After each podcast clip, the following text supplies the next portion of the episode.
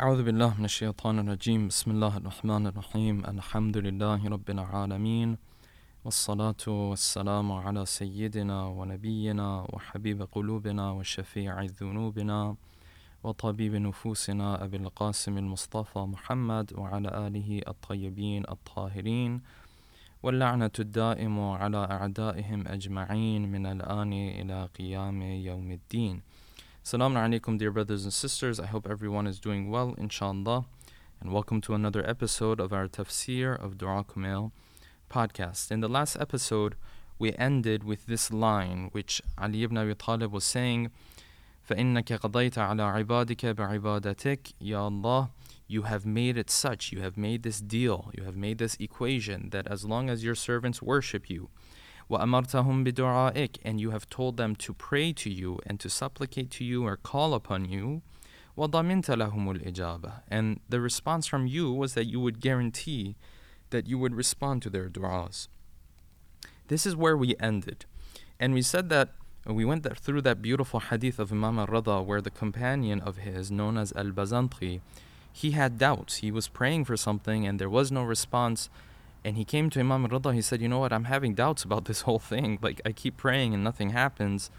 He said, The Imam told him, If I were to give you my word about something, would you take it? He said, Of course. He said, Allah subhanahu wa ta'ala has given you his word that when you pray to him, he will respond to your dua. So what else is it that you want? If you take my word, why isn't why wouldn't you take the word of Allah subhanahu wa ta'ala? So these are the lines that we went through, and we talked about dua quite a bit in the previous um, episode. I don't mean to go over it again, as uh, we want to move on, inshallah, with the dua. But when Ali ibn Abi Talib establishes this uh, criteria, when he establishes this principle, that you are the one who's guaranteed for one to raise his hand and pray to him, and therefore the prayer will be heard by you, Therefore, fa, which means therefore, فَإِلَيْكَ يَا رَبِّ نَصَبْتُ وَجْهِي Therefore, I am raising my hands towards you, or I am turning my face towards you. فَإِلَيْكَ يَا رَبِّ نَصَبْتُ وَجْهِي My face is turning towards you. If you're the one who's going to take care of my needs, then I might as well pray to you. I'm not going to go pray to someone else who doesn't have that power. وَإِلَيْكَ يَا رَبِّ مَدَدْتُ يَدِي And towards you I raise my hands. فَبِعِزَّتِكَ اسْتَجِبْ لِي دُعَائِي and by your might, you know, respond to my dua. وَبَلِّغْنِي مُنَاي And help me attain my desire. وَلَا تَقْطَعْ مِنْ فَضْلِكَ رَجَائِي Don't cut me off from your mercy. وَكْفِنِي شَرَّ الْجِنِّ وَالْإِنسِ مِنْ أَعْدَائِي And protect me from the threat, the danger of the jinn and the ins. The jinn and the ins and the different forms that they might threaten me. Ya Allah, protect me. Why? Because you are siya sari'a rida. You are sari'a rida. You are the one who is quickly pleased. And this is one of the most merciful attributes of Allah subhanahu wa ta'ala that you will come across. That He is the one who, if you did 20 years of sins and you turned away from Him and you betrayed Him over and over again, and I speak of myself, and you said no to Him, but then after this 20 years, in 20 seconds, you changed your mind, all of a sudden you're beloved in his eyes. How does that work? If you think about that, in any other relationship that you have in this world, that does not work. That's not how any other relationship in this world works, right? In any other relationship, if you were disobeying somebody, if you were turning away from somebody for 20 years, it's not going to take you you know, uh, 10, 20 seconds. It's going to take you a couple years to gain their trust again, right? At the very least. At the very least, it's going to take you a couple months for them to see what type of person you are, if they can accept your apology, they can't, whatnot. Here, Allah subhanahu wa ta'ala is saying, I am Sari' al Rida. I am the one who quickly and easily I am satisfied, uh, satisfied and I am pleased. Meaning that if my servant has been turning away from me for years, and then in a split second, he feels the regret, he feels the idea that he wants to repent, that's no problem. I will accept it from him, and I will be there for him. This is only Arhamur Rahimin who can be like this to this extent, right? And then you see the manifestation of this when it comes to the prophets of Allah and the Ahlul Bayt. And you see this, for example, in the life of the Prophet sallallahu you also see it in the in the life of Yusuf alayhi salam. When you read the story of Yusuf alayhi salam, you find that at the time that the brothers came and went to Egypt and back and forth between Egypt and Canaan, right? They went back and forth many times, and each time they were trying to get more wheat and more wheat until the third time where they had the opportunity to actually meet Yusuf salam and get to know that he is Yusuf, right? In that meeting, what happened? You find that Yusuf, the trouble that his brothers had created for him, for 20 or 30 years, we don't know because we don't know the numbers uh, when it comes to the story of Yusuf salam. But let's just say 20 years. The 20 years that have passed by, you find in 10 15 seconds Yusuf is forgiving all of this. This is a manifestation of the mercy of Allah subhanahu wa ta'ala. This is Ya Sari' rida the one who is quickly pleased. He's quickly satisfied. He's quickly okay with you again, even though you were not okay with him for many, many years. And even though you were turning away from him for many years, you do a couple deeds here and there. And all of a sudden, you are beloved in his eyes again. You do one tawbah. What is a tawbah? Tawbah is an intention. A tawbah is a decision that you make. How long does that take? A second? A split second? And all of a sudden you are beloved in his eyes because the Quran says, Inna Allah yuhibbu tawabin. Right? Allah subhanahu wa ta'ala loves those who constantly do tawbah all of a sudden you're beloved in his eyes. How does that work? And then you see this also in the life of the Prophet when he returned to Mecca. This was a ar- this was an arduous journey. This is a difficult journey for the Prophet when you think about it, right? When he was in Mecca for a number of years, and then you know about 12 years, and then he moved to Medina, right? And then the Hijrah started, right? When was Mecca conquered? Mecca was conquered in the eighth year after Hijrah. That means for 20 years, the people of Mecca they have been stoning the Prophet in the sense of throwing stones to him. They have been throwing rubbish on him. They have been accusing him of, of different things and labeling him. They have rejected his book. They have rejected his message.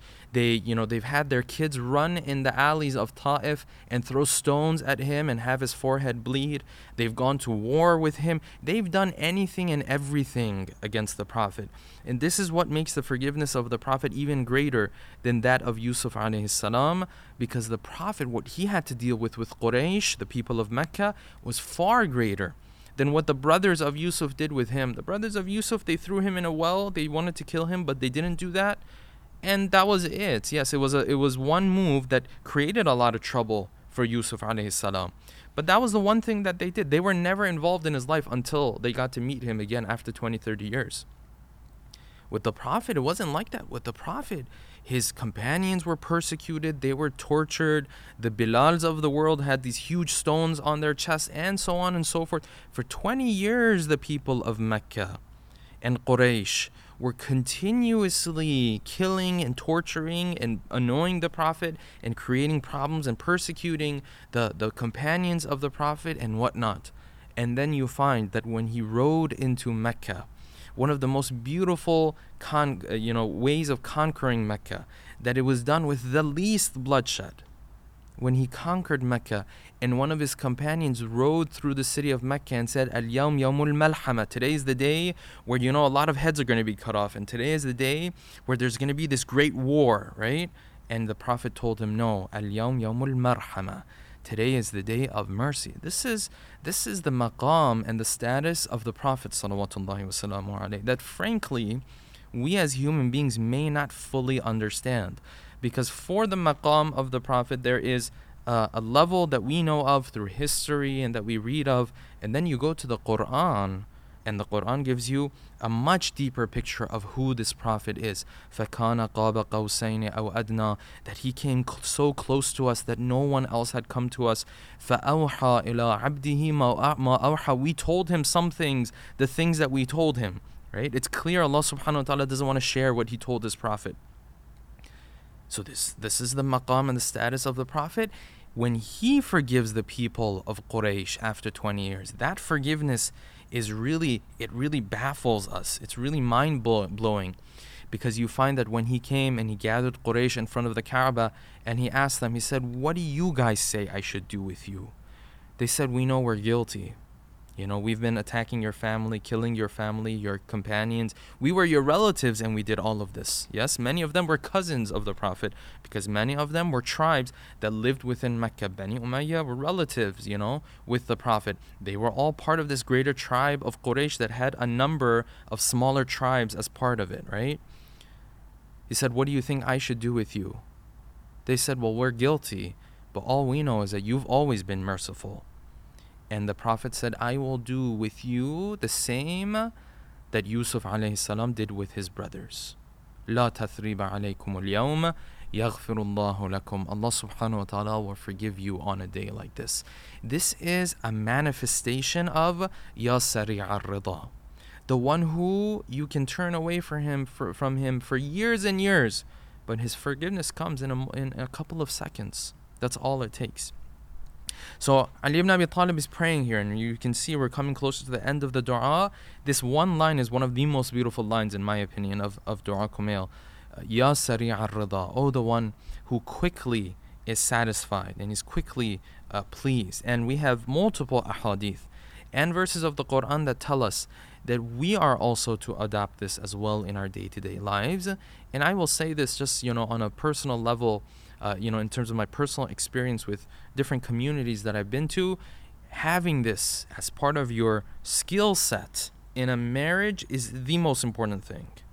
And this doesn't mean that if someone abuses another person and they're not acting upon their rights and all this stuff, that you just forgive in the sense that you enable them to continue doing what they're doing. No, that's not what we're referring to.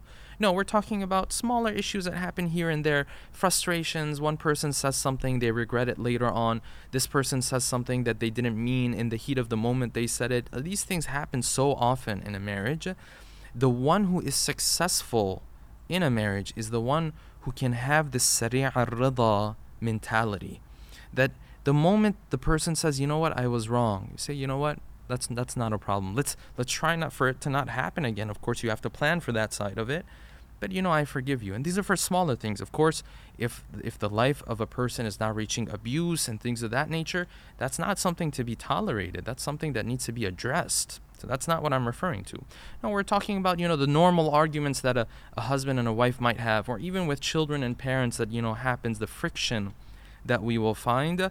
The one who has this mentality that the moment he sees his partner, his child, his parents are a little regretting what they were doing, the moment they come and say, you know what, I'm sorry, I, I didn't mean to say this, they quickly forgive them.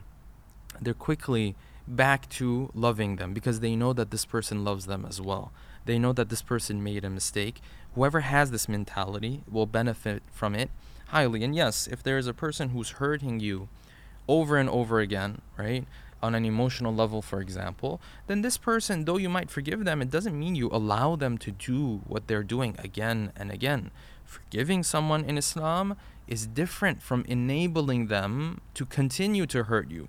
This is one of the bigger, biggest mistakes that people make about Islam. They assume Islam is a religion of the people who are naive.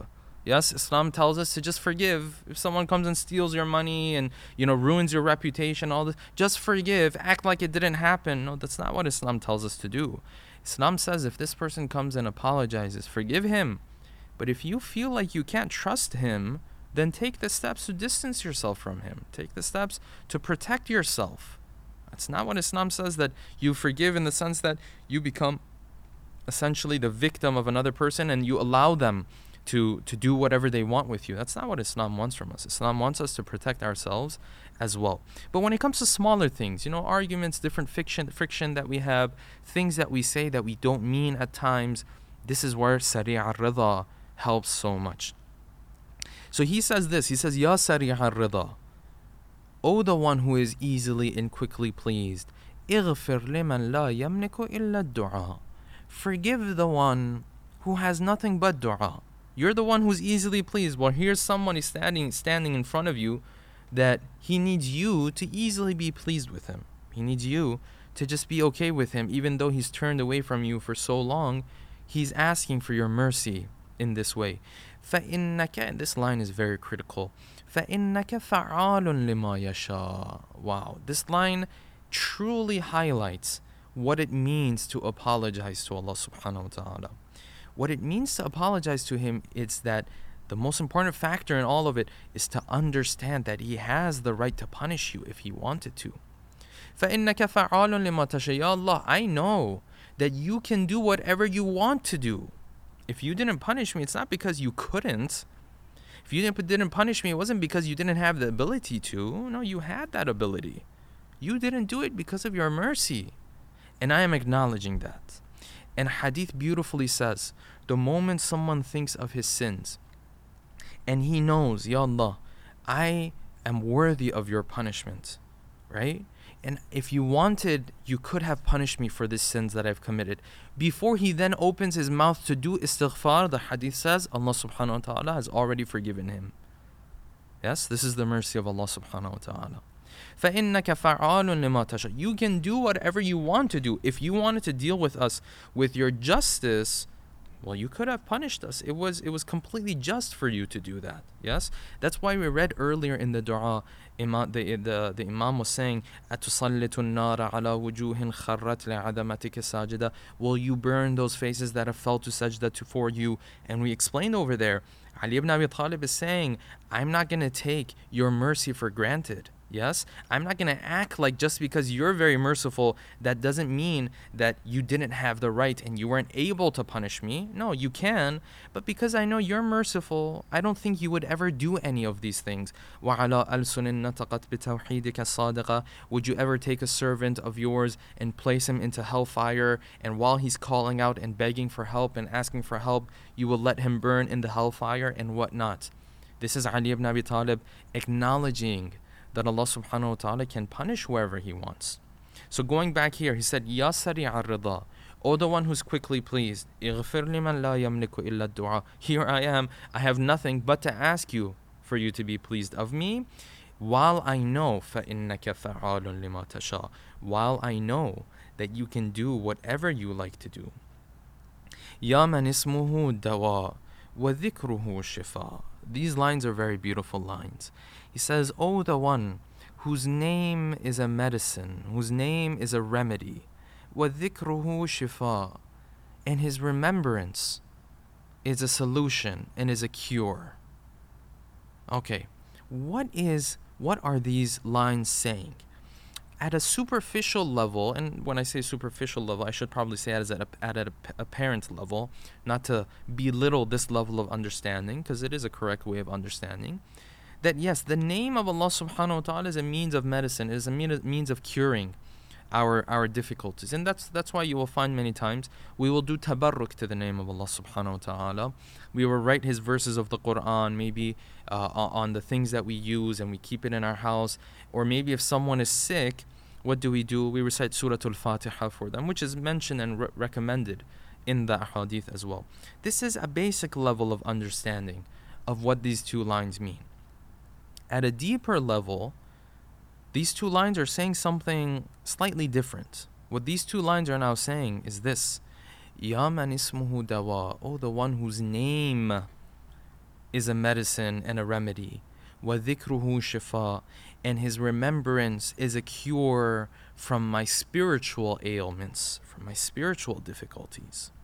But how does this actually play out? How does the name of Allah subhanahu wa ta'ala become a you know, a, a, solution to my difficulties? How does the name of Allah subhanahu wa ta'ala or the many names that He has, right? 99 names we mentioned for the for Allah subhanahu wa ta'ala, and there could be more even. How are these a remedy for our spiritual ailments? Let's break this down a little bit. Each and every one of the names of Allah subhanahu wa ta'ala are representative of one of his characteristics, one of his attributes. When we say Allah subhanahu wa ta'ala has the name Al Ghafur, means that He has a characteristic of being forgiving, right? When we say He is Ar Raziq, that means He has a characteristic, He has an aspect of His existence that is dedicated to giving uh, rizq to His servants, right? We ha- when we say He is, for example, Al Qadir, it means that He has a characteristic of Qudra. When the human being reminds himself of each and every one of these characteristics, that removes one of the spiritual ailments of the human being. When the human being has bukhl, when he's stingy, yes, when he wants to hold on to his money, he doesn't want to give it to anybody. This is a spiritual ailment. This is a spiritual disease that he has. Then he remembers the name of Ar-Raziq, right? He sees that Allah subhanahu wa ta'ala is the one who gives rizq. This solves his spiritual ailments, right? Hopefully you're following, right? Because when he looks and he realizes that this is one of the names of Allah subhanahu wa ta'ala, this is what Allah subhanahu wa ta'ala does, then he doesn't hold on to his money anymore, right? Because he understands that it's Allah subhanahu wa ta'ala who gives wealth. And then if he's worried about his enemies and he's worried about what people will do, then he will remember that Allah subhanahu wa ta'ala is Al Qadir. He is the one who is the most powerful. And this takes care of this spiritual spiritual worry and concern that he has. Each of these names would work in this way, right? And if he is worried, for example, about the you know his terrible deeds, the def- the difficult things that uh, the terrible things that he's done in his life, and then he remembers that Allah subhanahu wa ta'ala is Al Ghafur, He is Al Rahim. This is a solution. This is a, med- a medicine and a cure for his spiritual worries and his concerns. Each of the names of Allah subhanahu wa ta'ala that represent the characteristics of Allah subhanahu wa ta'ala, each of them, when the human being pays attention to them, one of his problems are solved. One of his needs, I should say, are fulfilled. Not the physical needs necessarily, though that's part of it, but even the spiritual needs of the human being as well. So when the dua says Ya man ismuhu dawa wa dhikruhu shifa, this is not just, you know, the name of Allah, right? That yes, when I remember him, his his name, it brings shifa with it. Yes, that's very much possible. But at a deeper level, it means that it is a shifa for my spiritual worries and concerns and ailments and diseases because each one of his names fulfills one of the needs that I have. When I'm lost, the issue that will solve that is Al Hadi. The name that will solve that is Al Hadi. That will be the solution to my spiritual ailment. Inshallah, with that, we'll bring this uh, episode to an end.